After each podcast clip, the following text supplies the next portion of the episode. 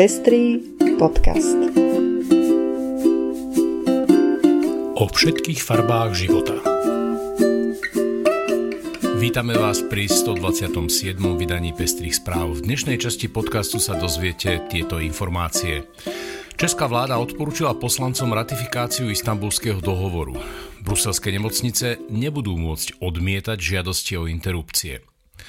Estónsko ako prvé v Pobaltí legalizovalo manželstvá osôb rovnakého pohlavia. Ženatí kňazi, začlenenie LGBTI plus ľudí aj viac žien.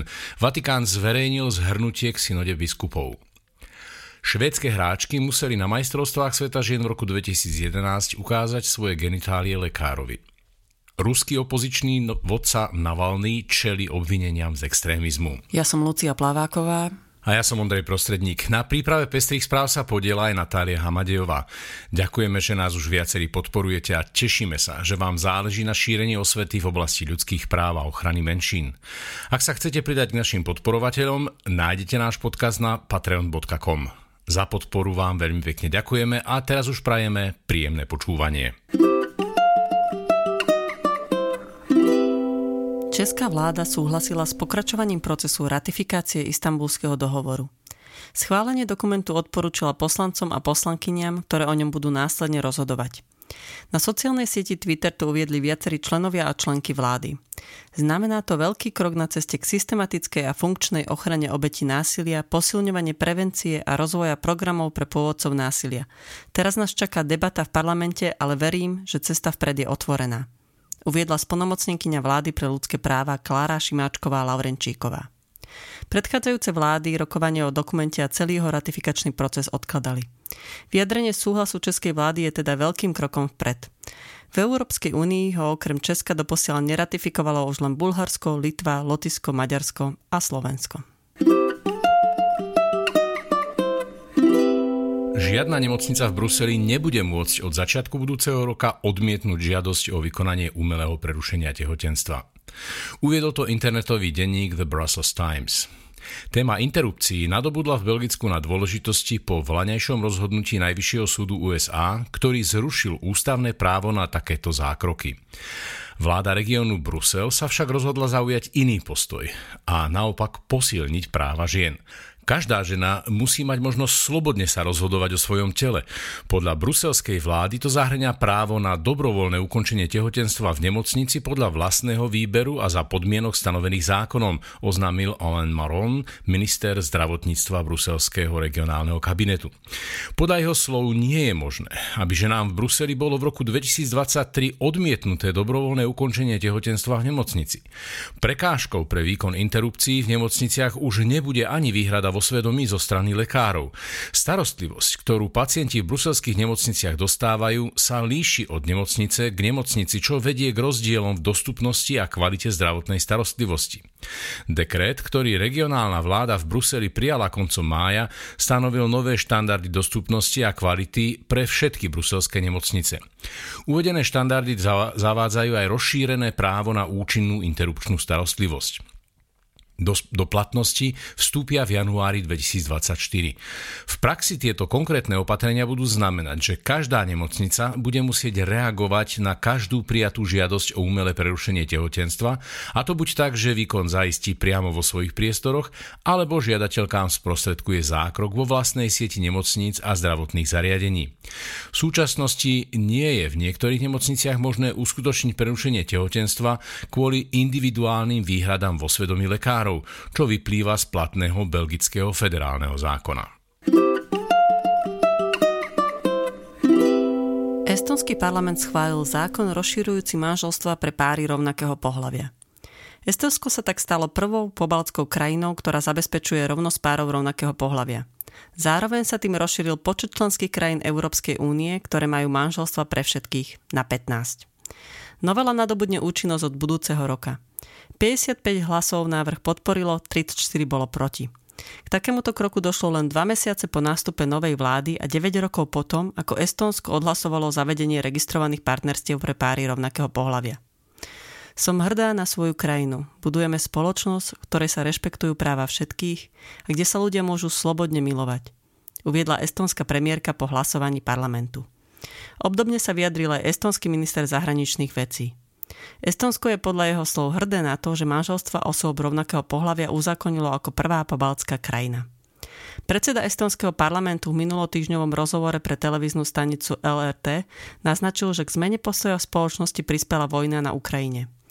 Myslím si, že nálada sa zmenila aj kvôli tomu, čo sa stalo na Ukrajine, pretože vojna nás priviedla k skutočným problémom a k tomu, čo je pre nás naozaj dôležité. Zjednotila nás v pomoci Ukrajine a tiež nás priviedla ku koreňom liberálnej demokracie, povedal. Vatikán zverejnil zhrnutie dvojročných konzultácií pred októbrovou synodou biskupov. Pracovný dokument vyzýva rímskokatolícku cirkev, aby podnikla konkrétne kroky na povýšenie žien do rozhodovacích úloh, na radikálne začlenenie komunity LGBTI+ ľudí a na nové opatrenia týkajúce sa na kontrolu biskupov pri vykonávaní ich právomocí. Dokument zdôrazňuje kľúčové obavy, ktoré sa objavili počas konzultačného procesu, ktorý sa začal na úrovni farnosti a skončil sa 7 kontinentálnymi zhromaždeniami. Poukázal najmä na zničujúci dopad, ktorý mala na veriacich kríza okolo sexuálneho zneužívania zo strany duchovenstva. Na rozdiel od predchádzajúcich pracovných dokumentov syntéza nestanovuje pevné body, návrhy alebo závery, ale klade sériu otázok na ďalšiu diskusiu počas októbrového zhromaždenia biskupov. Dokument zahrania jednomyseľnú a zásadnú výzvu, aby ženy mali prístup k riadiacim pozíciám a pozíciám so zodpovednosťou. Zhrnutie tiež požaduje konkrétne kroky, ktoré môže cirkev podniknúť na to, aby lepšie prijímala LGBTI ľudí a ďalších, ktorí sa cítia marginalizovaní a neuznávaní cirkvou, aby sa necítili súdení a vylúčení. Agentúra AP poukazuje na významný posun, keďže dokument používa terminológiu LGBTI plus ľudia a nie tradičné vatikánske vyjadrenie osoby s homosexuálnymi sklonmi. Pracovný dokument tiež opätovne navrhol výzvu na diskusiu o tom, či by sa dalo uvažovať o ženatých kňazoch.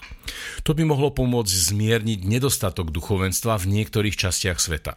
Text tiež vyzýva na zmysluplnejšie a konkrétnejšie kroky na zabezpečenie spravodlivosti pre obete sexuálneho zneužívania. Poznamenáva pritom, že veriaci sa stali obeťami aj iných typov zneužívania, duchovného, ekonomického, mocenského a zneužívania svedomia, ktoré nahlodali dôveryhodnosť cirkvi a ohrozili účinnosť jej poslania. Štáty sú povinné zabezpečiť rýchly, transparentný a dostupný proces zmeny úradných záznamov pri tranzícii. Zopakoval Európsky súd pre ľudské práva v rozhodnutí proti Maďarsku, ktoré spor prehralo. Podnet podal sťažovateľ, ktorý namietal sťažený prístup k právnej tranzícii v Maďarsku. Súd tiež konštatoval, že za negatívne dopady na duševné zdravie sťažovateľa v dôsledku nedostatočnej a zmätočnej legislatívy nesie plnú zodpovednosť štát. Obdobnú situáciu dlhodobo zažívajú transrodoví ľudia na Slovensku. A namiesto toho, aby sa to raz a navždy skončilo, máme stále na stole návrh zákona, ktorý má transrodovým ľuďom tranzíciu úplne znemožniť. Ak poslanci a poslankyne v parlamente berú ľudské práva vážne, záborskej novelu musia v blížiacom sa hlasovaní jasne odmietnúť. Novinárom, ktorí sa v pondelok dostavili na pojednávanie s väzneným ruským opozičným vodcom Alexejom Navaľným, nebol umožnený vstup do súdnej siene. Pojednávanie najprv sledovali prostredníctvom videoprenosu v inej budove, neskôr bol aj ten prerušený. Navaľný tentokrát čelí obvineniam z extrémizmu. V prípade usvedčenia môže zostať za mrežami aj celé 10 ročia.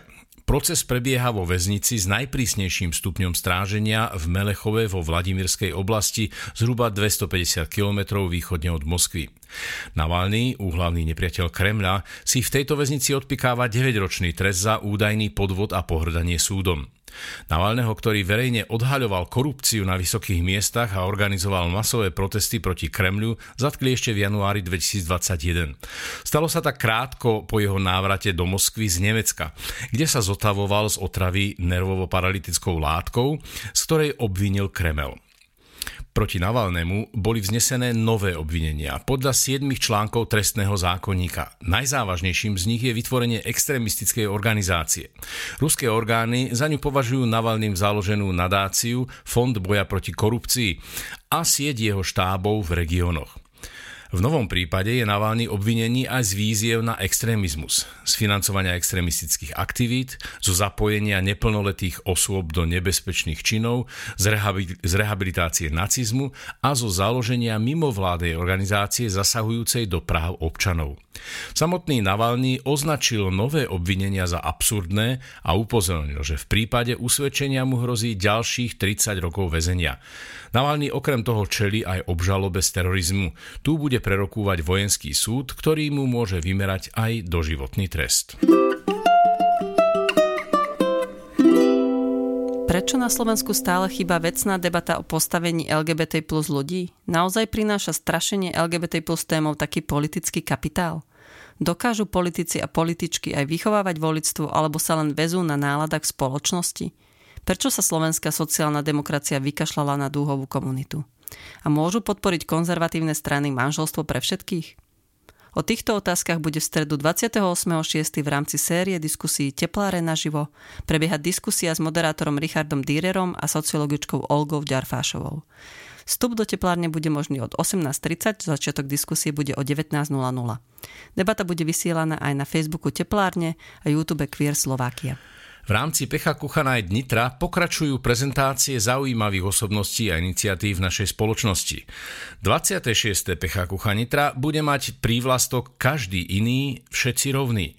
Témou reaguje na celý rad udalostí na Slovensku v posledných mesiacoch a obzvlášť na teroristický útok na tepláreň v Bratislave.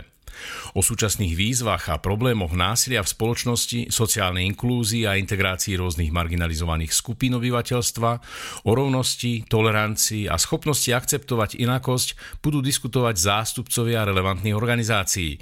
Pecha Kucha je japonský prezentačný formát s jednoduchými pravidlami 20x20, teda 20 sekúnd na každú z 20 fotiek. Prezentácia rečníkov bude mať preto len necelých 7 minút. Podujatie sa koná 30. júna v Hyde Parku v Nitre. A to je všetko z dnešného vydania. Budeme sa na vás tešiť pri ďalšej časti ľudskoprávneho podcastu Pestré správy. Do počutia na budúce.